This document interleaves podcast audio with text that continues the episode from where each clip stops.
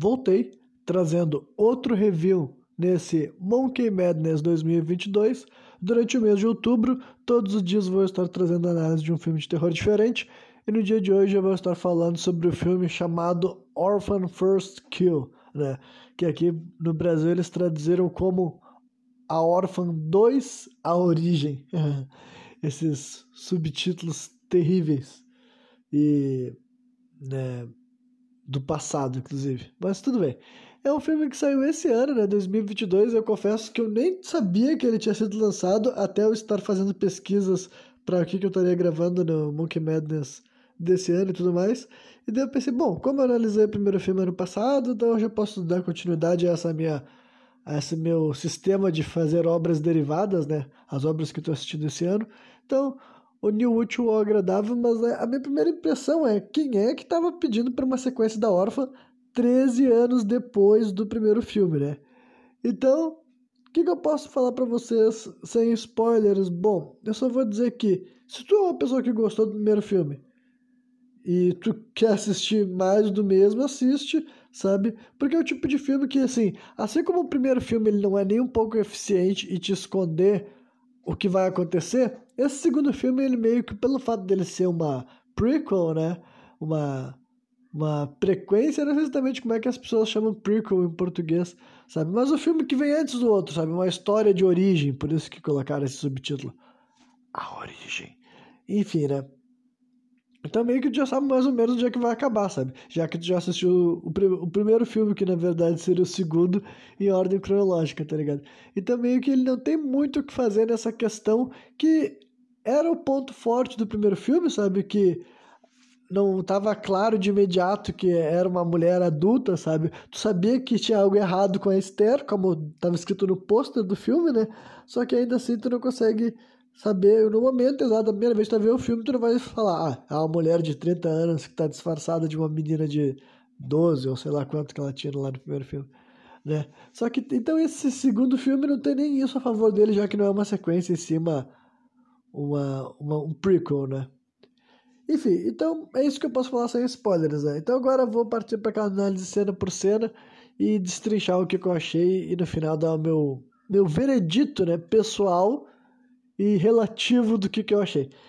Então o filme começa na Estônia em 2007, no Instituto Sarni. Duas coisas que a gente já sabia baseado no que foi dito no primeiro filme, né? Então eles pelo menos estão bebendo da mesma fonte.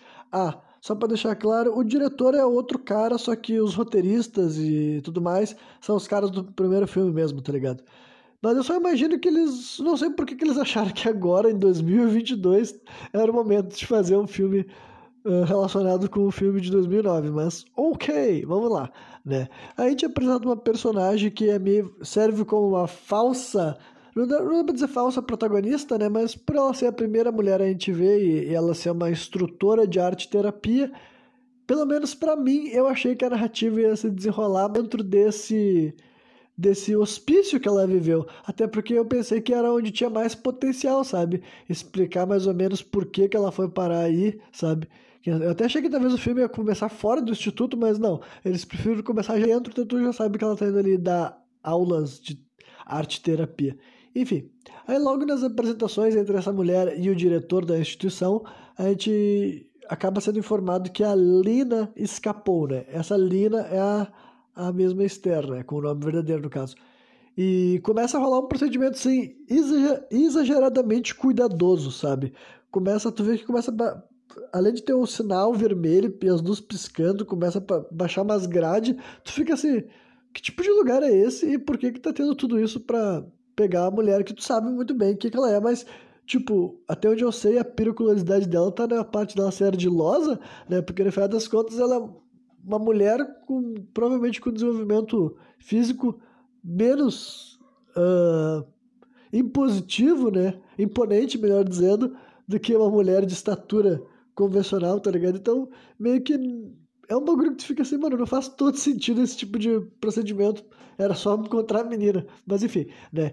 E daí a Ana é colocada numa sala, né? A Ana é a, a arte terapeuta, que é dita como segura. Só que, né? Obviamente que na sala que é dita como segura é exatamente onde tá a Lina, né? Daí a guria tá lá desenhando e rola aquela cena da, menina, da mulher falando assim, ah, seus pais estão aqui, os seus pais trabalham aqui, porque né, a mulher acha que ela é uma criança e tudo mais, apesar dela não ter a maquiagem, né? Mas como a luz tá piscando, dá pra te dar uma colher de chá. Daí ela fala bem assim, ah, por que você está perguntando isso? E ela se levanta, tu vê que ela tá segurando o lápis, como se ela fosse atacar a mulher, só que daí uh, não acaba não acontecendo nada, sabe? Simplesmente chegam os, os caras que trabalham nessa instituição e interrompem né, a situação inteira. E aí rola uma breve explicação sobre a condição da Lina, né? Algo que nesse momento a gente tá careca de saber, mas é para essa mulher, a Ana Troiev, entender e imagino que seria também uma explicação para todas as pessoas que não assistiram o primeiro filme e estão assistindo esse daqui. Já vão saber logo de cara que ela é uma mulher de 30 ou 31 anos, não lembro agora, e que ela já cometeu atrocidades que levaram ela para ali. Por isso que eu achei que não faz muito sentido já começar com ela presa aí, sabe? Eu acho que a parte mais interessante da vida dessa mulher seria contar o que aconteceu para ela entrar aí dentro, né? Então, essa daí já vou dizer para vocês que é a minha principal crítica de escolha de narrativa, porque eu acho que eles foram para pior rota possível, sabe? Para dar a substância dessa, desse filme, no caso.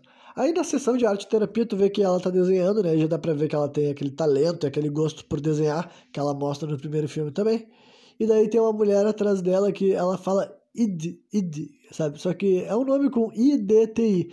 E tu vê que é o nome dessa outra mulher que também tá nessa instituição, é nessa instituição Sarne, Instituto SARD, né? E ela tem alguma espécie de condição, assim, psicossomática e tudo mais. E é como daí se a Lina mostrasse alguma coisa para ela e, ela mostrando aquilo lá pra mulher, a mulher sabe que é uma ordem para ela ter um surto, sabe? E agir feito louca, digamos assim. Então, né, rola isso daí. Aí depois a gente vê que no quarto da Lina ela tá assistindo um filme ou uma série, porque eu não sei muito bem que obra que é, em preto e branco, que tem uns diálogos entre um pai e uma filha, que a gente já sabe se trata da, da perturbação principal dela, né? Que ela sempre se apaixona pelos pais adotivos dela, digamos assim. E dela recebe uma encomenda que se revela sendo um vestido, sabe? E ela fala, ah, tá muito bonito, que não sei o que lá. Então, né? Tu imagina quem é que tá entregando essa encomenda para ela? E é um cara que, ele é um guarda que ele é chamado por ela mesmo de Dimitri. Tu entende que é um cara que meio que ela tem um controle por ele, sabe? Que ele gosta dela ou sente atração por ela, sei lá. Por alguma razão ele é um um guarda desse, desse instituto, mas que ele, ele ele faz o que a mulher mandar, sabe? Daí ele é convidado por ela para estar no quarto, sabe? Que ela fala, ah, entra aqui que eu tenho, quero fazer uma coisa legal por ti. Aí ela coloca uma cadeira, sobe em cima da cadeira, só que daí, quando ela chega perto do rosto do cara, ela começa a bater com a cabeça dele na parede, sabe? É uma execução já assim, violenta, maneirinha e tudo mais, né? Aí depois disso rola uma cena meio boba da Lina escapando, sabe? Eu coloquei escapando entre aspas aqui no meu roteiro, porque, olha, agora há pouco no começo do filme deu aquele todo o procedimento para que ela tinha desaparecido. Então como é que nesse momento, especificamente da história, não tem ninguém para apanhar essa menina, sabe? Tipo, no primeiro momento eles fazem de conta que como se fosse um instituto super rigoroso, sabe? Com grades que caem, sirene e tudo mais. Só que daí, na próxima cena já é o momento que a guria tá escapando e ela, tipo, literalmente ela, ela não tá fazendo nada, gente. Ela tá só caminhando pelo corredor e, tipo, olhando pros lados assim e tal. E é isso aí. E ela consegue sair sem praticamente não ter resistência, né? Só no final, quando ela vai descer a escadaria que leva pra porta de saída, uh, tem um guarda vindo em direção a ela e ela simplesmente fala de novo por, por questões assim que talvez ela já tivesse programado com a guria, sei lá, mas a mulher que supostamente tem alguma espécie de problema mental lá, a Edith lá de novo, né? Id, que ela só fala assim, é um nome que eu não saberia nem pronunciar, tá ligado? E essa mulher simplesmente ataca o guarda e o guarda nem consegue reagir, sabe? É só mais uma desculpa pra gente ver uma morte violenta, que a mulher começa a bater com a cabeça do guarda no chão e depois bate nele com o cacetete dele, sabe? E saltar sangue pro lado e pro outro. Mas, tipo assim, pô, se esses guardas estavam acostumados a lidar com essas pessoas, eles foram tudo muito burros, sabe? Todos eles estavam pedindo para morrer, digamos assim, né? Então, honestamente, eu toda essa sessão daí dentro do, Instituto Sarnia foi um grande desperdício, sabe? Eu acho que a história podia se desenrolar a maior parte dela dentro desse instituto, ou quem sabe até o final ser aí, sabe? Mas não, eles foram para completamente para visão oposta. Até porque se o nome do filme é First Kill, eu até cheguei a pensar que era a primeira morte mesmo da guria. Só que não, né? Ela acabou de matar um guarda lá dentro, então tipo, a gente nem viu a primeira morte, então o nome do filme é uma mentira. Enfim. Aí a, Ana vê a Lina escapando, sabe? A Ana é a mulher que ela era professora de arte terapia, sabe? Ela vê a Lina escapando e daí o, o diretor do instituto constata, né? Tu vê que depois eles estão examinando, assim, o que rolou lá dentro e o, o diretor ali constata que a Lina apagou a filmagem das câmeras, sabe? Antes de escapar, ela estragou, ela estragou a gravação toda.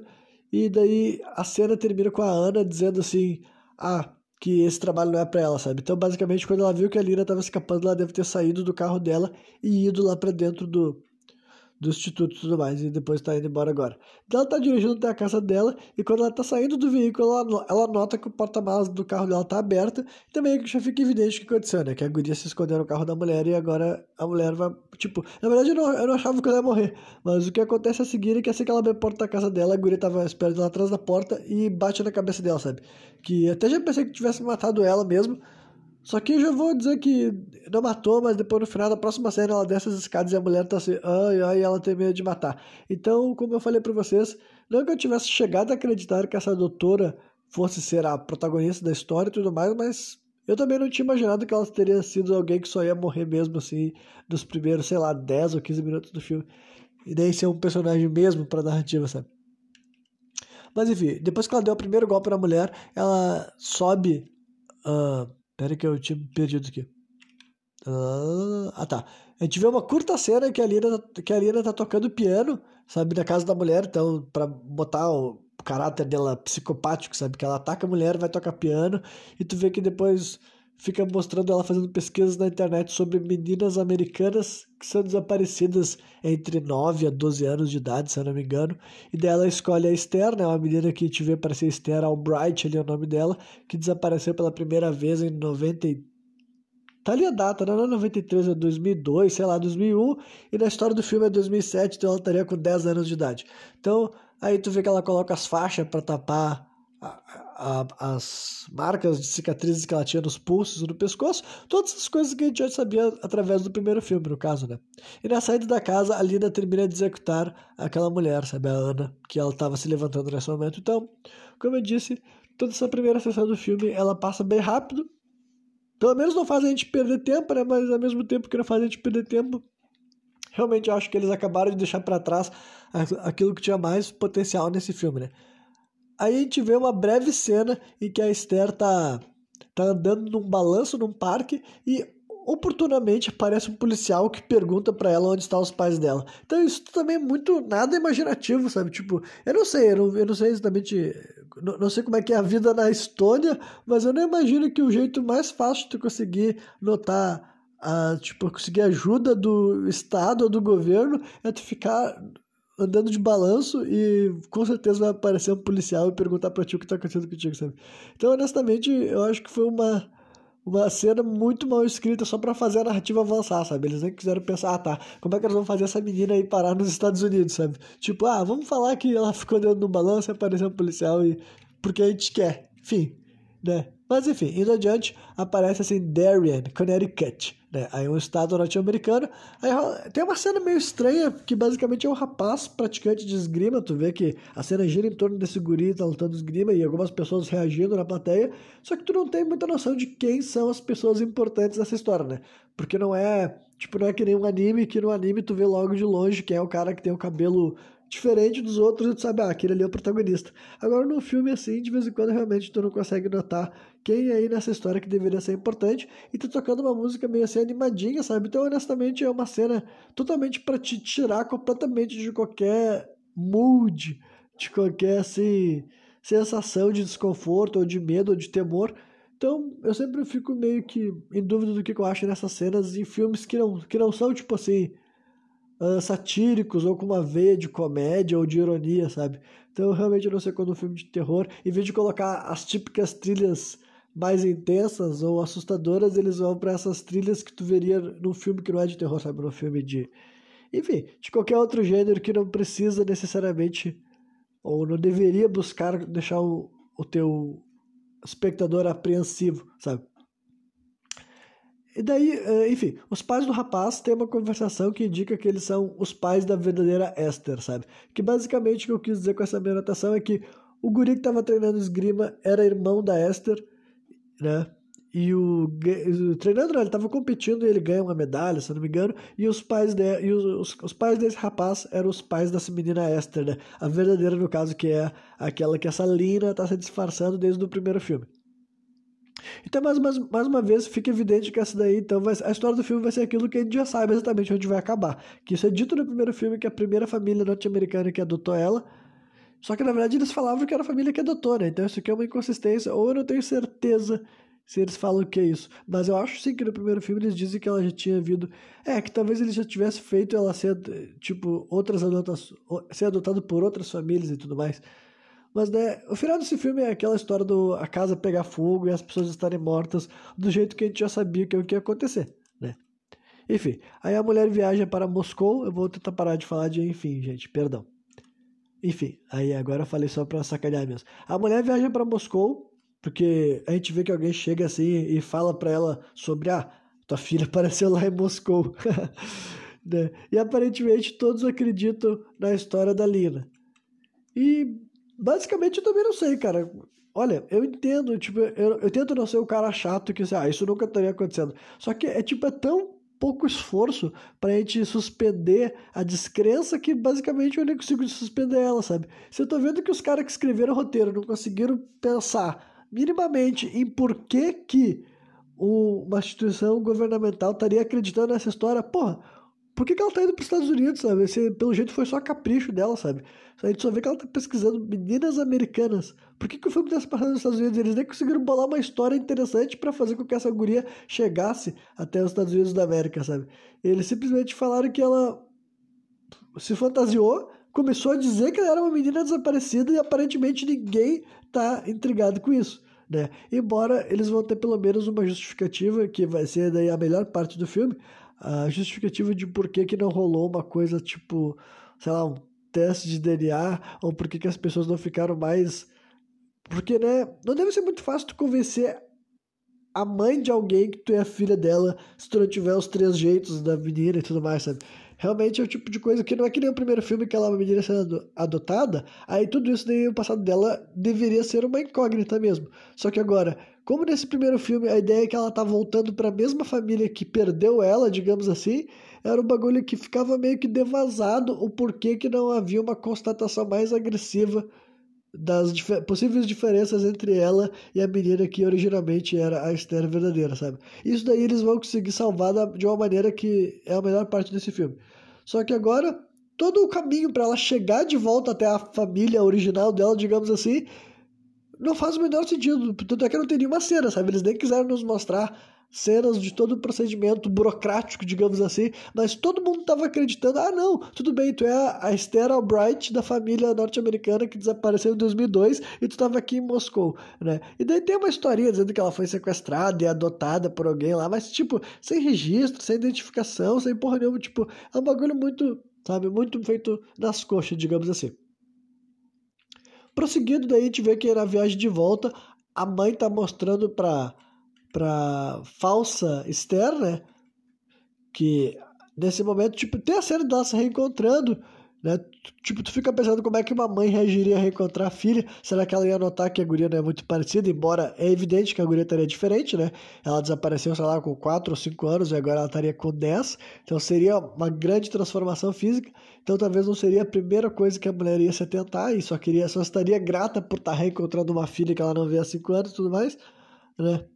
E daí, mas enfim, na viagem de volta ela tá mostrando fotos pra, pra Esther, assim, ou Esther, que eu prefiro falar mesmo que seja a pronúncia brasileirada, né? Daí a Esther fala assim pra ela uma hora: Ah, mal posso esperar para ver. Que, pra ver a falecida avó dela. Só que ela não sabia que a velha era falecida, no caso, né? E a mulher fala bem assim: ah, não, não, não, querida, ela tá, ela tá morta, tu não se lembra? Aí a Esther fala, ah, claro, ela pede pra ir no banheiro e tu vê que no banheiro ela tem uma crise histérica, sabe? E basicamente é uma cena que instantaneamente me lembrou que isso aconteceu no primeiro filme, sabe? Tem esse tipo, tipo, não era especificamente por um erro dela, mas a gente via que cada vez que as coisas não aconteciam do jeito que ela queria, ela começava a surtar. Então nesse filme eles repetiram isso. Tudo bem que eu entendo por uma questão de consistência, mas é que esse filme a consistência dele é tão repetitiva que acaba fazendo de conta que, tipo assim, literalmente eles fizeram questão de repetir quase todas as cenas do primeiro filme. E eu entendo que depois rola um plot twist, digamos assim, só que eu acho que não é uma justificativa digna. Tipo, não é porque tu vai meter um plot twist que tu tem que repetir exatamente tudo que tu já tinha feito no primeiro filme, sabe? Pra, mais uma vez, parece uma escrita meio preguiçosa. Uh, ainda após elas descerem do avião, rola a primeira cena tensa entre mãe e filha, porque a mulher tenta colocar a mão na gargantilha da Esther e a gente vê aquela reação dela típica de quando alguém tenta botar a mão no bagulho. Então já deveria ser o primeiro indício pra mulher começar a ficar encasquetada, né? Tipo, será que essa guria é minha filha mesmo, né? Aí rola uma cena meio que estranha da reunião familiar, né? Que mais uma vez eu entendo que depois do que eu sei que vai rolar, né? Agora dá pra dar uma colher de chá e tudo mais. Só que o pai da menina ele também vai ser muito similar ao, à estrutura familiar do primeiro filme, tá ligado? No sentido de que, assim, o pai da menina, ele tá, tipo assim, ah, muito mais alto astral do que o irmão da menina e a mãe, no caso, né? então, a mesma estrutura típica do primeiro filme, a questão é que eles não têm mais uma irmã com problema de uma fi... esse casal não tem uma filha com problema de, de fala, no caso, né? De audição também. Aí não rola nenhuma conversa notória que eu, que eu tenha sido capaz de pegar algo interessante pro resto da narrativa durante a viagem e depois eles chegam na casa da família, que é uma, a casa da família é literalmente uma mansão, sabe? Inclusive, na primeira vez que eu vi, eu pensei assim, caralho, eles fizeram questão de escolher uma mansão. Não é uma, não é uma casona, não é aquelas casas grandona típica de filme norte-americano. É uma fucking mansão. Então, eu pensei assim, bom, não deve ter sido só exibicionismo desse escritor, sabe? Deve ter alguma razão na história de por que essa família vive numa mansão, né? Aí eles mostram o antigo quarto da Esther para ela e dizem que amanhã ela terá que visitar uma doutora, né? Que supostamente já conhecia ela antes, então imagino que é uma espécie de terapeuta pedagoga, sabe? Ou pedagógica, deveria ter dito melhor. Por aí. Uh, Daí a Esther conta que gosta de desenhar, sabe? No outro dia elas estão assim tomando café da manhã, se eu não me engano. E provavelmente ela vai usar isso para se aproximar do pai dela. Porque esse pai dela, né? Que eu vou chamar os, os caras de pai dela e mãe dela. para ficar mais fácil de progredir a narrativa, mas né? Todo mundo sabe que eles não são pais dela. né? Só que esse cara daí é pintor, é desenhista. E ela também gosta de desenhar. E ela gosta de dar em cima dos pais que não são pais dela, né? Então tu já imagina que esse vai ser o ponto de união entre esses dois. Isso já se passou 30 minutos do filme e em compensação, em comparação ao primeiro filme, eu diria que esses 30 primeiros minutos são piores do que o do primeiro filme, porque o do primeiro filme pelo menos tinha a questão de tu estar intrigado do que, que vai acontecer nessa narrativa. Agora nesse daqui, até esse momento, o meu nível de intriga estava zerado, sabe? Justamente por eu já saber que o filme não tem como escapar do final que a gente sabe que vai ter que acontecer, sabe? Aí a Esther e a mãe dela visitam essa terapeuta pedagógica e a mulher nota algumas inconsistências e estranhezas do comportamento dela, sabe? Porque, tipo, primeiro ela conversa sozinha com essa terapeuta e depois a Esther sai da sala e a doutora fala: Ah, eu quero falar, eu quero falar com a senhora, né? Não, não chama de senhora, é eu que tô falando. Ela quer falar com a mãe dela. Se não me engano, é Trícia o nome da mulher, também não é um nome tão comum assim. Daí a Esther consegue invadir a sala do lado da consultória e aperta um botão que é aquelas salas que podem escutar o que está rolando no consultório, o que é meio estranho, não sei se existe isso mesmo nas, nas clínicas lá dos Estados Unidos, que parece algo bem invasivo, tá ligado? Mas mais uma vez vamos aceitar que isso faz parte da, de alguns consultórios lá, e daí ela escuta que a mulher fala assim, ah, ela, ela falou com o papagaio daqui do...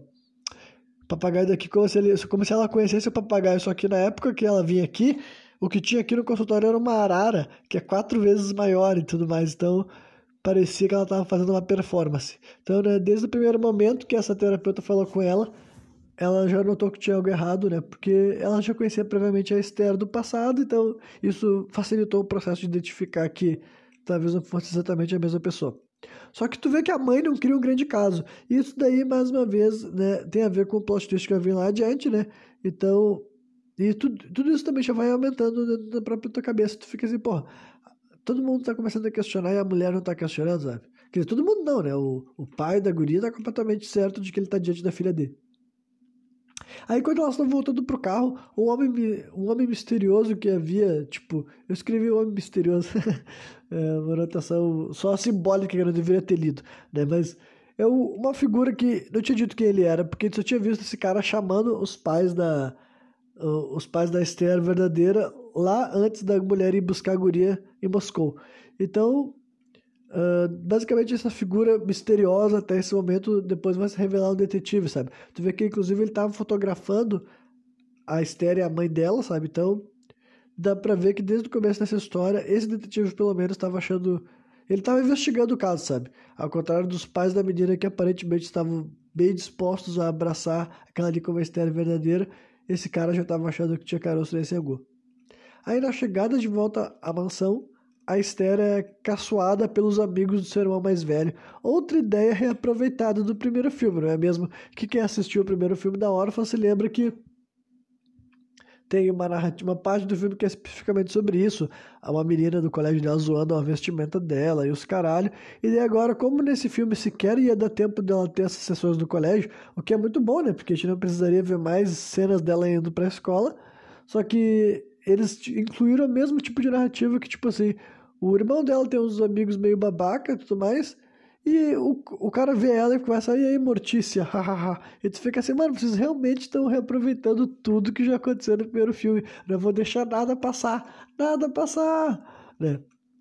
Aí a Esther fica sós com o seu pai, digamos assim, né, no ateliê dele e descobrimos de onde ela tirou a ideia de fazer as camadas ocultas das pinturas dela, né? Porque esse cara daí que ele tinha o costume de pintar coisas com a tinta normal e também com aquela tinta que só aparece com a luz negra, e daí é isso que ela fazia no primeiro filme, então eles, ah, vamos mostrar a origem, mas Uau, não é uma narrativa, tipo, não é uma construção satisfatória o suficiente, sabe, pra ficar, tipo assim, nossa, que, que profundo, né? E é isso aí. E depois ela pede para desenhar o cara, sabe? Ah, deixa eu te desenhar, e ela desenha o pai dela, digamos assim, né? Depois disso a gente vê a Esther se preparando para tomar o banho dela, né? Que ela tem que tirar as faixas dela e tudo mais. Só que daí ela vê que quando ela, antes dela entrar pro banho, ela vê como se a mãe dela estivesse no quarto dela. Dela sai assim meio que nervosa, sabe? Ela fica alterada e daí porque ela vê que essa mãe dela tá com aquela Bíblia na mão, sabe? Que basicamente são todas as coisas que a gente já viu também no primeiro filme, caralho. É, ela tem aquela Bíblia, tipo, antiga, né? Que a primeira mulher do primeiro filme descobriu numa cena que ela ia tomar banho, então literalmente, cara, é reprodução da mesma história, sabe? Praticamente, só muda os takes, digamos assim. Uh, aí a Lina encontra o, din o dinheiro, não, era que era para ser o diário, o diário da verdadeira Esther, sabe? E tenta estudar ele para aprender a interpretar a menina, sabe? Ela tava mexendo no quarto da guria e ela encontra o diário que era escrito pela guria verdadeira, né? que ela tá se fazendo de conta. E ela lê o que as, as coisas que a guria tá falando para tentar entender mais a respeito da menina, né? Aí no jantar, a Esther tenta uh, implementar as técnicas dela, sabe? Mas a mãe dela já tá com a pulga atrás da orelha. Tu vê que não adianta ela chamar, ela fala assim, mamãe, sabe? E a mulher já fica olhando pra ela como se tivesse algo estranho naquilo ali. Então, basicamente, pelo menos até esse, tipo, nesse momento do filme já dá pra ver claramente que devido às tentativas de surto que a Esther estava tendo e a vontade dela de querer privacidade e tudo mais, e certo também com algumas incongruências, né? O fato de que a mulher já tinha ouvido da própria terapeuta lá que ela parecia estar interpretando o personagem, dá pra ver que a mulher já não tá mais acreditando que essa menina diante dela é filha dela, da mesma forma, tipo, algo que a gente via no primeiro filme, né? Embora no primeiro filme era só uma criança adotada, só que. E a mesma questão do marido também, sabe? Assim como no primeiro filme, aquele cara lá, o marido da protagonista, é simplesmente o marido da protagonista, sabe? Ele não é um personagem muito importante para a história, além de ser manipulado por completo pela Esther. Esse cara daí tá na mesma questão, sabe? Ele simplesmente passa o filme inteiro sem sequer suspeitar de que a guria que tá diante dele não é filha dele, exceto no momento final mesmo que ele descobre que a Esther é uma mulher adulta, sabe? Então, olha, é muita semelhança com a mesma obra do a mesma obra que o cara fez, tá ligado? Então, tipo, é para mim é, é incomodativo, sabe? Não tem como eu ignorar que eu tô vendo uma obra que reaproveitou quase que 100% do material original e não no bom sentido, sabe? É simplesmente reproduzir igual, não criar cenas derivadas, digamos assim. Ah, por... E aí tu vê que o irmão dela também segue sendo meio sem noção, sabe?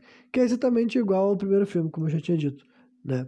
Aí o, policial da cena anterior chega na casa, né, o detetive, para ser mais exato, e tu vê que a Esther já começa a ficar nervosa, sabe?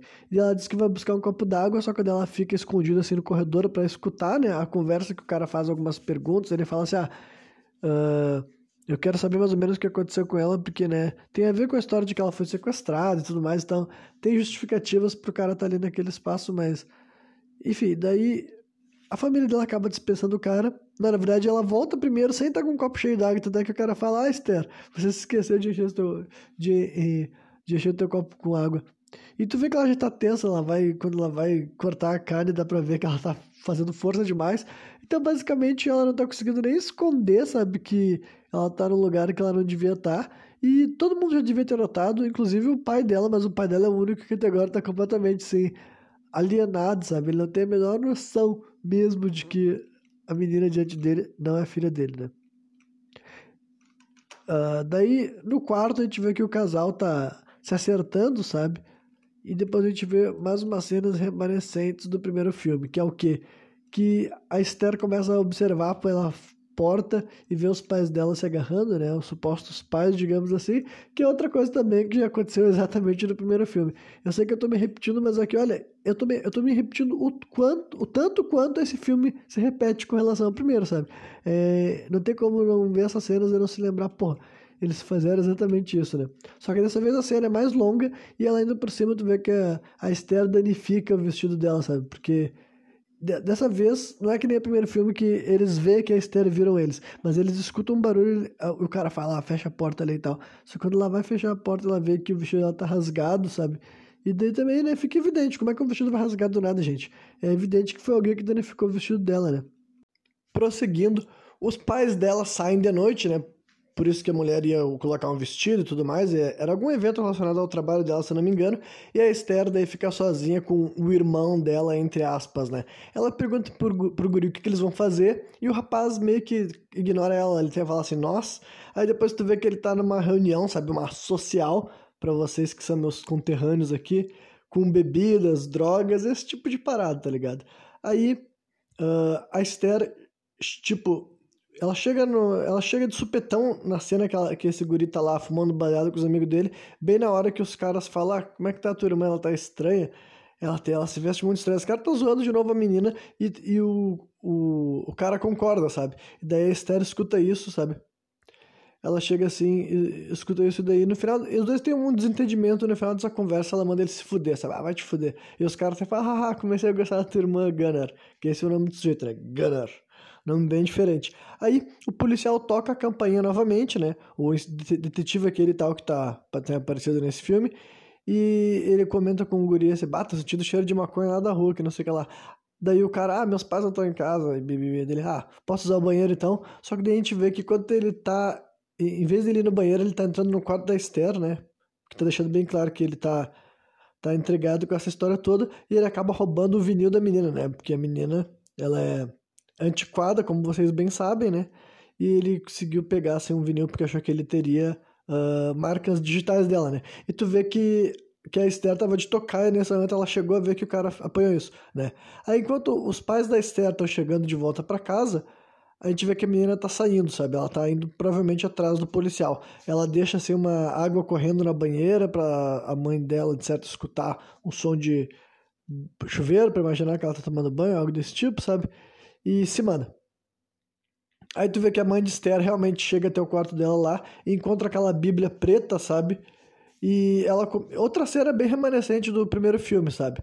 Que mais uma vez estava incomodando a quantidade de cenas que eles faziam. Que eu penso, pô, eu vi exatamente esse tipo de cena da mulher, que era a mãe da menina em questão, encontra aquela Bíblia e começa a ver fotos. E naquele momento ela vê fotos especificamente do casal dela, sabe? Ela vê que tá ela com o rosto riscado numa fotografia assim, e o marido dela não, sabe? E ela já começa a ver que tem coisas erradas e ela vai entrar no banheiro atrás da menina, certo? E vê que a guria também não tá lá, né? Então ela já notou que a guria deu uma escapulida. Então, evidentemente, essa mulher já tava com uma razão mais do que suficiente para suspeitar que essa doida que apareceu aí não era a filha dela desaparecida, né? Uh, lá, lá, lá. Deixa eu ver. Uh, a gente vê que daí a gente transiciona pra cena do, do detetive fazendo um drink, né? Ele prepara uma bebida que vai limão, se eu não me engano, e ele deixa uma, uma faca assim na beirada da, de onde ele prepara a bebida e daí deixa imaginar, é com essa faca aí que ele vai ser morto. E é exatamente isso que acontece, sabe? Tem uma hora que ele tá sentado, bem no momento que ele descobre que o DNA dessa mulher daí não bate com o DNA da menina desaparecida, e no exato momento que ele vê isso, ele leva vários golpes assim de faca nas costas, sabe? Que é a Esther ma matando ele. E nesse momento, quando o corpo dele cai no chão, rola o plot twist do filme, que com certeza é o melhor momento desse filme como um todo, né? Porque ele vinha se repetindo tanto que não precisava de muito também para ele roubar a tua atenção, né? Porque daí tu escuta uns disparos no cadáver já do cara aqui. Tu imagina que ele tava morto depois de ter levado 7 ou 8 facadas, mas é capaz dele tá vivo ainda, né? Só que ele leva alguns tiros quando ele tá caindo no chão, e quem atirou nele foi a mãe da Esther, né? A tal de Trícia. E daí a gente descobre essa revelação que, basicamente, desde o começo, essa mulher sabia que a Esther não era, não era filha dela, porque. Porque a filha dela estava morta e ela sabia disso, entendeu?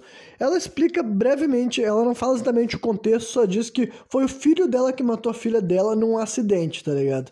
Ela nunca realmente fala que o filho dela cometeu um crime contra a irmã, ela diz que eles estavam fazendo alguma merda de jovens e ela não tava, tipo, ela já tinha pedido a filha dela e ela não queria que o filho dela fosse incriminado, culpado, fosse parar atrás das grades, enfim, enfim nunca explica exatamente o contexto, mas é, ela não fala que proteger o filho que foi um assassino e sim que rolou um acidente, né? Então essa mulher sabia que a filha dela não estava desaparecida, só que ela cobertou essa questão toda para proteger o filho dela, né? Isso há cinco anos atrás, mais ou menos, né? Na timeline do filme. E o marido dela daí era o único que não sabia da verdade, no caso, né? Porque daí essa menina apareceu falando que era filha dela, ela não podia uh, negar, né? Ela não podia assumir, não, não tem como ser minha filha porque minha filha tá morta. Ela foi, foi deixando acontecer até descobrir como que ela ia lidar com essa situação, basicamente, né? Mas até por isso que tanto ela quanto o menino tinham os comportamentos mais frios com a Esther, porque os dois tinham 100% de certeza que não tinha como ser a menina, porque ela estava morta. Por outro lado, o cara, né, o pai, o, pai que não está envolvido no esquema, ele é o que estava comprando a história por completo, mas ainda assim, entendeu? Aí resta a pergunta para ele, né? O quanto que esse cara conhecia ou não a filha dele para até agora ele não ter notado que tem algumas certas diferenças comportamentais ou, enfim, coisas que podiam, assim, né, ele ainda não tinha identificado nenhuma característica inatamente da, da filha dele. Né? Então, essa foi a plot twist do filme que eu falei, é a melhor parte dele, sabe? É a coisa que realmente fala assim, ah, trouxeram algo de novo, mas né, que nem eu disse, não, não precisavam ter repetido todas as cenas do primeiro filme, e infelizmente, apesar desse plot twist ser interessante, tu sabe que não tem como ele acabar, tipo, de uma maneira muito positiva, e eu vou explicar mais ou menos conforme vai chegar os pontos do meu roteiro que justificam isso, né? Daí tu vê que as duas elas se livram do corpo do detetive, né? E depois disso também elas pegam e e tu vê a mulher mandando um e-mail pros, pros chefes do cara, sabe? Ela aproveita que tava na casa dele, manda um e-mail pelo computador dele, dizendo que ele vai passar uns dias de licença, etc e tal, né? Pra conseguir dar tempo de, sei lá, de, de. Eu não sei realmente o que ela planejava fazer depois disso, né? Aí de volta pra casa da família Albright, né? Que esse é o sobrenome da família. Tu vê que a mulher atualiza o Gunner, sabe? E o cara fica bem assim, ah, tu vai deixar daí uma psicopata uh, com uma deficiência ficar aqui vivendo na nossa casa, que não sei o que lá. Ela fala, ah, não se preocupa, isso daí é só temporário. Ela fala, ah, a gente não pode se consumir com ela, que não sei o que ela diz. Ah, não, não podemos fazer isso agora. Teu pai tá muito, teu pai tá muito feliz, ele tava muito depressivo desde que a tua irmã ter desaparecido. Agora ele tá começando a agir diferente, a gente tem que pegar e esperar um tempo antes de tirar isso dele de novo, né? E tu vê que daí Uh, a Esther, tipo, nesse momento ela pega um rato que vive no quarto dela, mas eu acho que nesse primeiro momento não faz o menor sentido isso, então eu vou deixar por isso mesmo, né? Aí o filme chegou a uma hora de duração, né? Então ele tem meia hora, um pouco mais de para chegar ao final, e pelo menos esses momentos finais desse, dessa hora daí melhoraram bastante, né? Porque eu confesso pra vocês que eu tava bem chateado, né? Aquele momento ali que rolou esse plot twist me animou um pouco, mas ainda assim não vai ter como consertar tanto o grande esquema, né? Uh, Deixa eu ver o que mais. Uh, daí tu vê que os pais e a Esther vão visitar a pedagoga, né? Porque a mulher já tinha marcado alguma espécie de reunião em grupo. Porque basicamente o que a mulher queria fazer, na verdade, a terapeuta, era desmascarar a Esther, né? Fazer os três conversar sobre a vida deles prévia e mostrar para todo mundo que essa mulher, que, que essa menina daí não é a menina desaparecida, porque mesmo que ela não suspeitasse que a, que a Esther era uma mulher adulta, ela podia suspeitar que era uma criança que por alguma razão misteriosa tá fazendo de conta que ela é uma pessoa que ela não é, sabe?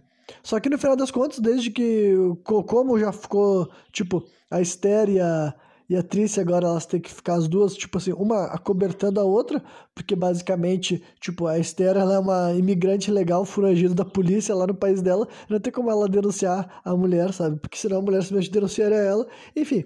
E que nem a mesma mulher disse, quem, quem vocês acham que vai ser, que vai, que vai receber atenção, sabe?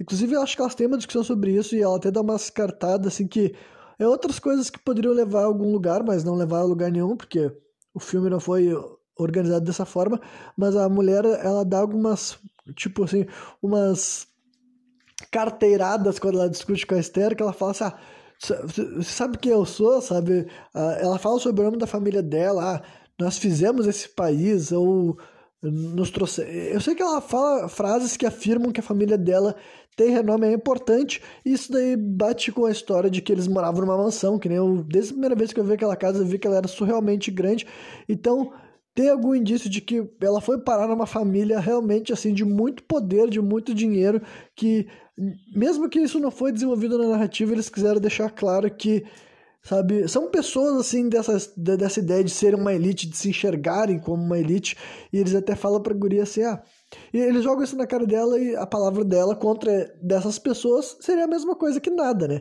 Por ela já ter todo esse contexto de ser uma psicopata e tá fugindo do país dela.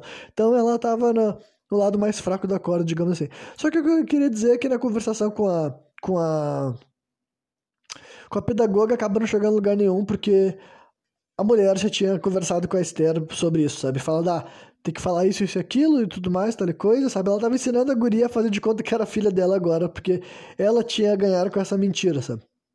De, de volta para casa deles, a mãe de Esther, né, tá ajudando ela a colocar a faixa nos seios e diz que hoje elas receberão visitas. Ah, gente que já te conhecia, então essa daí é a parte original desse filme, porque elas têm que se manter alinhadas, mas isso vai durar muito pouco também. E não é também como se fosse tão divertido, sabe? Aí eles rolam uma recepção com as visitas, sabe?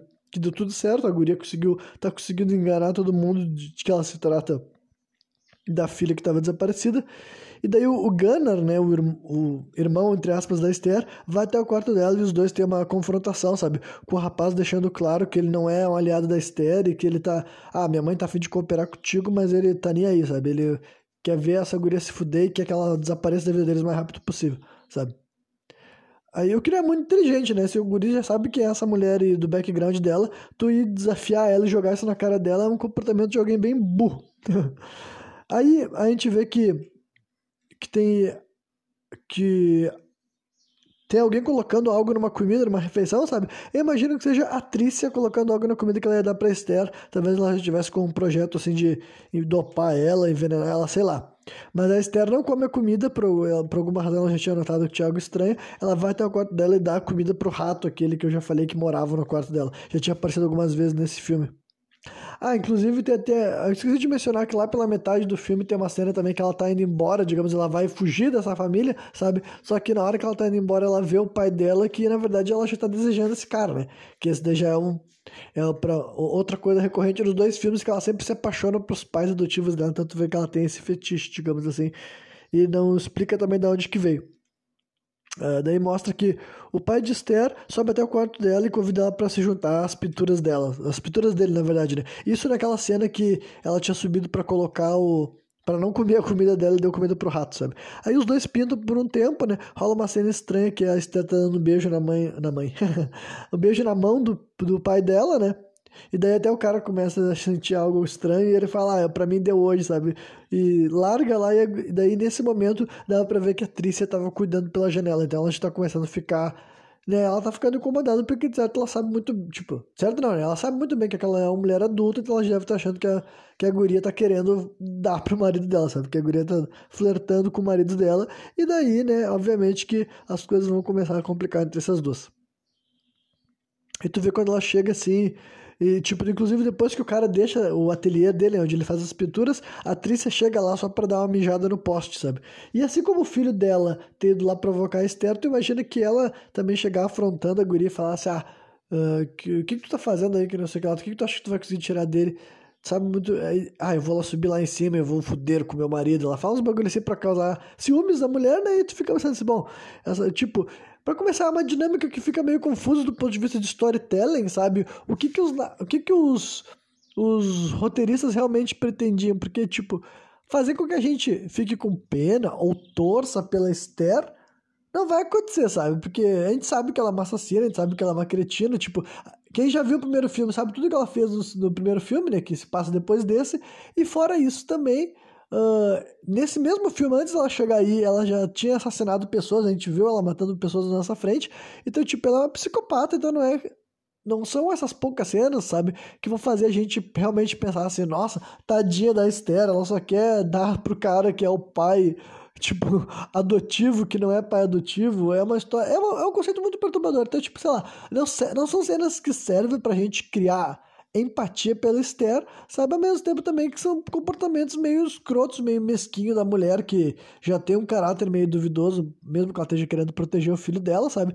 Então, eu entendo que é uma questão assim pra mostrar, ah, não tem mocinhos, não tem heróis, mas do ponto de vista de uma grande narrativa, só faz parecer que tudo é meio insignificante, sabe? Ou talvez eles quisessem que no momento que a mulher morresse, isso desse satisfação para as pessoas, mas se, olha, se, se, esse fosse o objetivo, eu acho que eles deviam ter feito a mulher ser uma baita de uma cretina, sabe? A ponto dela fazer coisas, sei lá, torturar a Esther antes da Esther matar ela. Porque, obviamente, que né, o filme é da Esther, é da órfã, é óbvio que ela vai sair viva no final, porque ela tem que viver as aventuras do primeiro filme, né? Então, é evidente que a gente não tem como realmente acreditar que as coisas podem acontecer de uma maneira tão surpreendente. Então, realmente, eu acho que eles deviam ter optado ou por fazer a Esther se tornar uma vilã mais filha da puta. Isso aqui já devia ser minhas constatações finais, né? Mas lá no final eu não preciso repetir isso, eu vou dizer que eu já falei tudo isso aqui nessa metade, sabe? Ou eles deveriam ter optado por fazer a Esther ser mais filha da puta, desenvolver todas as coisas, as características nocivas e obsessivas e enfim de, de psicopata mesmo dela pra gente respeitar ela mais como uma figura do mal, digamos assim, ou se eles queriam realmente ah, o plot twist era que a família que ela se infiltrou não era uma família boazinha assim, eles deviam ter ido mais pro outro lado para fazer a ponta assim uma parada meio devil reject, sabe, rejeitados pelo diabo, em que são dois vilões ruins, ruins, ruins. Porque do jeito que ficou assim, olha, a Esther ainda é a pior personagem dessa história, ela ainda é a vilã, digamos assim, só que simplesmente ela tá se relacionando com pessoas que são meio bosta, sabe? Só que também não é gente que tu odeia, que tu fica assim, ah, tomara que ela mate essa mulher, tomara que ela mate esse guri, sabe? Não é um... É um meio termo, sabe? Uma água morna que para mim não funcionou nem um pouco, né? Mas enfim, esse já vai fazer parte das minhas constatações finais, mas eu vou continuar a narrativa na ordem cronológica. Aí de noite, tu vê que a Esther se acorda, sabe? E ela nota que o rato que ela que morava com ela tá morto, né? Então fica mais claro ainda que aquilo que, ela, que a mulher tinha dado para ela comer era alguma coisa que ia matar ou desmaiar ela, no caso, né? porque o rato é menor, quem sabe a dose que é letal pro rato para ela ia ser só algo para deixar ela desmaiada e com ela desmaiada, né? A mulher podia fazer variadas coisas. E na manhã seguinte, a Esther se levanta antes de todo mundo, sabe? E tu vê que ela preparou o café da manhã, né? Todo mundo, tipo, todo mundo não, né? Mas a, a mulher tá muito ressabiada com isso, até a guria fala assim, ah, toma meu, a, a vitamina que eu fiz pra ti, mamãe. E daí o cara fica assim, ai, Trícia, tu não vai comer, ela fez pra ti com muita vontade. E daí ela chega assim, ela finge que vai tomar um gole, ou ela chega a tomar um gole, só que tu vê que ela coloca o resto do negócio dentro da pia, e dá pra ver que tava um rato dentro do copo, sabe? Então a guria, liter... guria que não é guria, né? Literalmente colocou o rato dentro do copo da mistura, e isso daí, tu deve imaginar que não é muito saudável, né? Aí tá chegando já perto do final do filme, realmente, acho que deve faltar uns 15 minutinhos mais ou menos. E eles vão até a estação de trem, porque o pai da Esther ia dar uma, fazer uma viagem a negócios e tudo mais, sabe? E daí esse seria o momento, né? Propício para os dois que sabem que a Esther não é a filha da família mesmo, se livrar dela, no caso, nem a própria Esther sabia que ela estaria em perigo, digamos assim, se ela ficasse sozinha, né? Tu vê que ela pretendia, assim. Que ela pretendia uh, matar a mãe e o irmão dela assim, na plataforma, que ela vê que eles estão na frente, na frente do trem, e ela começa a correr na direção deles, como que vai empurrar os dois para eles cair e morrer. Só que daí aparece um cara bem na hora, assim, fala: opa, cuidado, não corre aqui no, no trilho, no trilho, não, na plataforma, né? E daí acontece aquela coisa do o cara entra no trem, vai viajar, E daí, na volta pro, pro, caminho de casa já, a mulher começa a falar, agora tu tá ferrado, sabe? Começa a falar uma coisa assim, e daí a guria sai correndo, né, sabe? A Esther sai fugida dela, porque eu penso, mano, se tu quer matar alguém, por que tu tá falando em voz alta, sabe? E daí, né? Ah, tá, deixa eu ver, apazou, esse aqui eu, eu passei na frente das minhas, das minhas das minhas anotações, tá. Aqui confusão no saguão, tá. A Esther consegue escapar pegando o carro da família, né. Aí a gente vê uma cena assim, meio que também. Imagina que é pra fazer ela parecer maneira diante da visão do, do, da audiência, sabe? Porque tá tocando a música Maniac, sabe? Aquela She's a Maniac, Maniac on the floor. E como a, a Esther é uma mulher de 30 anos, ela deve gostar dessa música, né? Eu não sou um cara de. não sou uma mulher de 30 anos, mas sou um cara de 28 também gosto dessa música. Daí ela aumenta o volume assim e tal. Tu vê que ela passa um pouco de batom na boca dela e começa a fumar um cigarro, sabe? Enquanto tá dirigindo o carro. Só que daí um veículo da polícia para ela e ela até tenta assim. Uh, ela pensa assim, ah eu vou tentar me fazer de conta de adulta nesse momento, né? Não que ela não seja, mas no caso dela é difícil convencer como uma adulta. Só que a policial fala, ah, você é Esther, então deixa bem claro que aquela policial estava indo especificamente atrás dela, né? Aí essa pessoa liga pra, pra, pra Tricia, né? Uh, Trisha, ou Tricia, acho que fala Trisha, né? E avisa pra ela que que conseguiram apanhar a filha dela, no caso, né? E enquanto isso, o Gunnar lá, o filho dela, tendo um chilique por causa que ele. A guria tinha jogado um spray de pimenta na cara dele e ele tava até agora uh, overreacting, né? Chilicando, tendo o. o é, eu já falei chilique várias vezes. Enfim, aí quando a Esther chega, a Trisha e a oficial Leary, né? Fica conversando sobre o mau comportamento da Esther. A mulher fica falando, ah, eu não sei o que, que ela tá acontecendo com ela. Até, ela até já anda falando que ela tá pensando em se matar. E eu não sei se ela tá brincando. É porque já, é já tá deixando bem claro que ela tá pretendendo matar essa guria antes do marido dela voltar, sabe? Aí dentro de casa começa uma correria que envolveria, tipo assim, o suicídio da Esther, tá ligado? Basicamente, primeiro era pro o guri apanhar ela e o Gunner consegue agarrar ela e a, a Trisha chega com uma tesoura assim que ela ia cortar os pulsos da Esther, mas simulando um suicídio, sabe? Só que daí a Esther consegue reagir, ela dá uma cabeçada no cara, empurra a mulher, sai correndo, né? Não, ela dá uma cuspida na mulher e depois que ela dá uma cuspida na mulher, ela consegue dar uma cabeçada assim no cara e sai correndo. E daí depois o guri alcança ela de novo, né? O guri que eu não sei que idade ele tem, mas ele não é, tipo, tão jovem quanto as crianças do primeiro filme. Isso aqui é, sei lá, ele deve ter 16 anos pra cima, sabe? Pode ter 17, 18, sei lá, não sei. E daí ele, ele fica, eles estão brigando no alto de uma escada assim, e ele joga ela, tipo, que ele fala assim, ah, por que, se você não morre, sua aberração? E joga ela pra cair da escada, ela cai a escada rolando, e quando a mãe dele chegar, ah, não acredito que tu fez isso. Ah, foi sem querer, gente. Como assim sem querer? Tu falou assim, por que, que tu não morre, sua aberração? E arremessou a mulher. Só que no final das contas, ah, enquanto eles estavam pensando o que, que eles vão fazer com a recém-morta Esther, o Allen, né, que é o, o pai da família, digamos assim, ele liga para a esposa dele e daí os dois se distraem, né, com a ligação e a Esther se manda, sabe? Ela, se, ela consegue se esconder antes que antes que eles apanhem ela ali caída e tal. Aí o Gunner consegue rastrear a Esther enquanto ele estava empunhando um florete, né? Porque esse é o rapaz, claro, no começo do filme estava ganhando uma competição de esgrima, então ele tenta caçar ela com florete. Definitivamente tu pode matar alguém com florete, mas eu realmente acho que não é a melhor arma para te usar uma briga informal assim, né? Só que dele acaba sendo, sendo, atacado por ela. Primeiro com um disparo de besta, que eu esqueci de falar que tem uma cena muito breve que eles mostram que na casa deles tem uma besta, sabe? A arma tal, né? Besta por besta tinha várias, né? E primeiro ela dispara uma flechada nele, assim, sabe? E depois ela sobe em cima dele e esfaqueia ele várias vezes, sabe? Com uma morte bem brutal. Nesse sentido, assim, esse filme ele entrega. Não é uma coisa assim, gore, gore, gore, mas é, são cenas que não são sucintas, sabe? Voam bastante sangue e ela chega acertando vários golpes, né? E enquanto ela tá indo em cima do corpo do guri, a mãe do rapaz chega, sabe? Ele aparece, ela aparece, surta assim e tal. E tenta se botar na Esther e rola a cena final, assim, que e honrando a franquia, sabe? Assim como no primeiro filme, a perseguição final entre a Esther e a mulher que viria a matar ela, né? É uma cena que eu considero bem feita, uma cena de ação bem estruturada e bem divertida de acompanhar. Eu confesso que essa cena final aqui desse filme, nesse sentido da, da emoção dos acontecimentos, do confronto das duas, também é bacana. Só que, né, já tá spoilado desde o começo.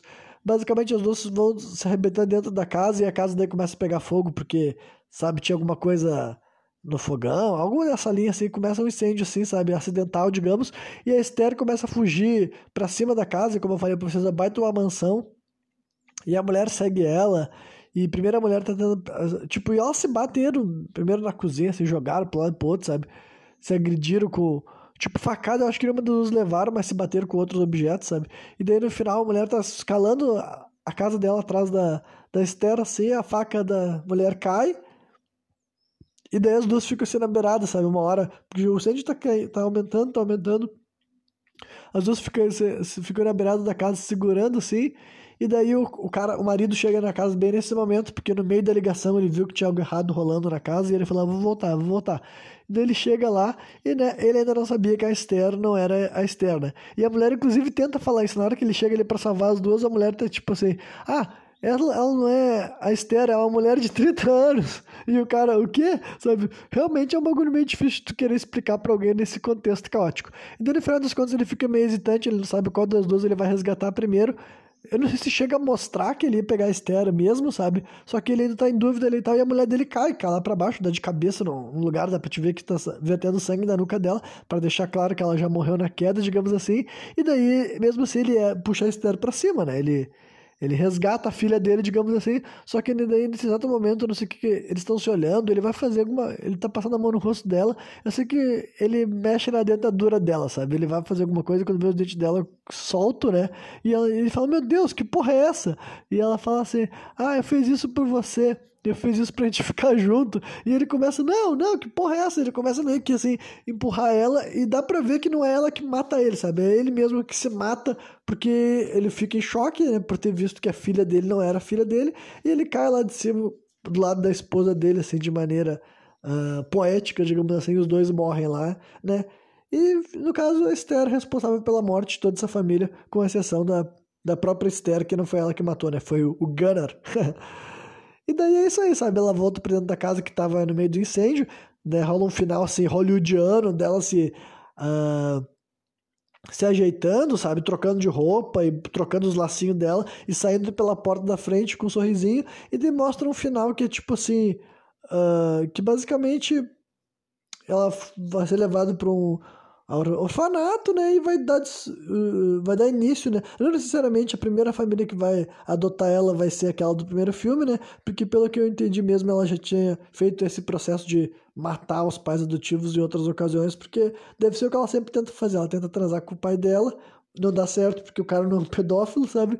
E daí ela surta e mata todo mundo e volta para orfanato e tudo mais. Então, olha, tirando tudo aquilo que já, já botei para fora, sabe? As coisas que eu acho que não foram bacanas, que não foram bem feitas, entendeu?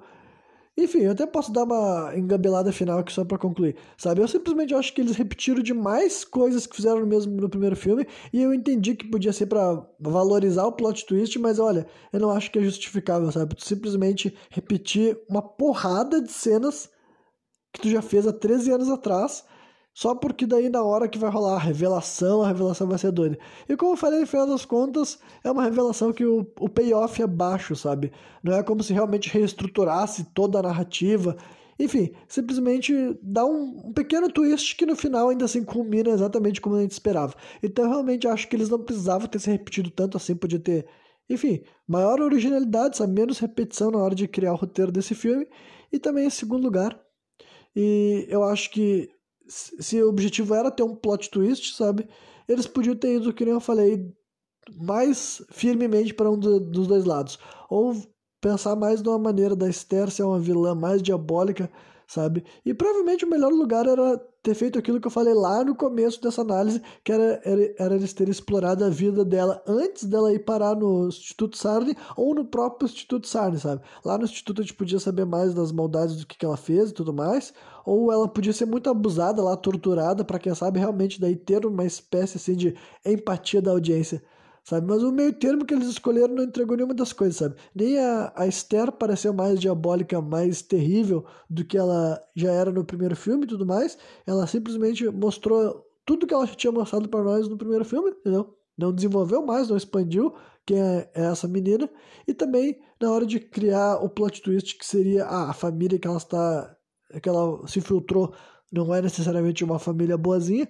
Eles foram muito sucintos também nesse lado, eles não exploraram muito esse passado deles serem uma família de elite que fizeram os Estados Unidos, sabe? Eles podiam pelo menos então ter botado mais os pingos nos is e, que nem eu falei, quem sabe até criar uma dinâmica que a Esther fosse tão abusada, torturada, sabe?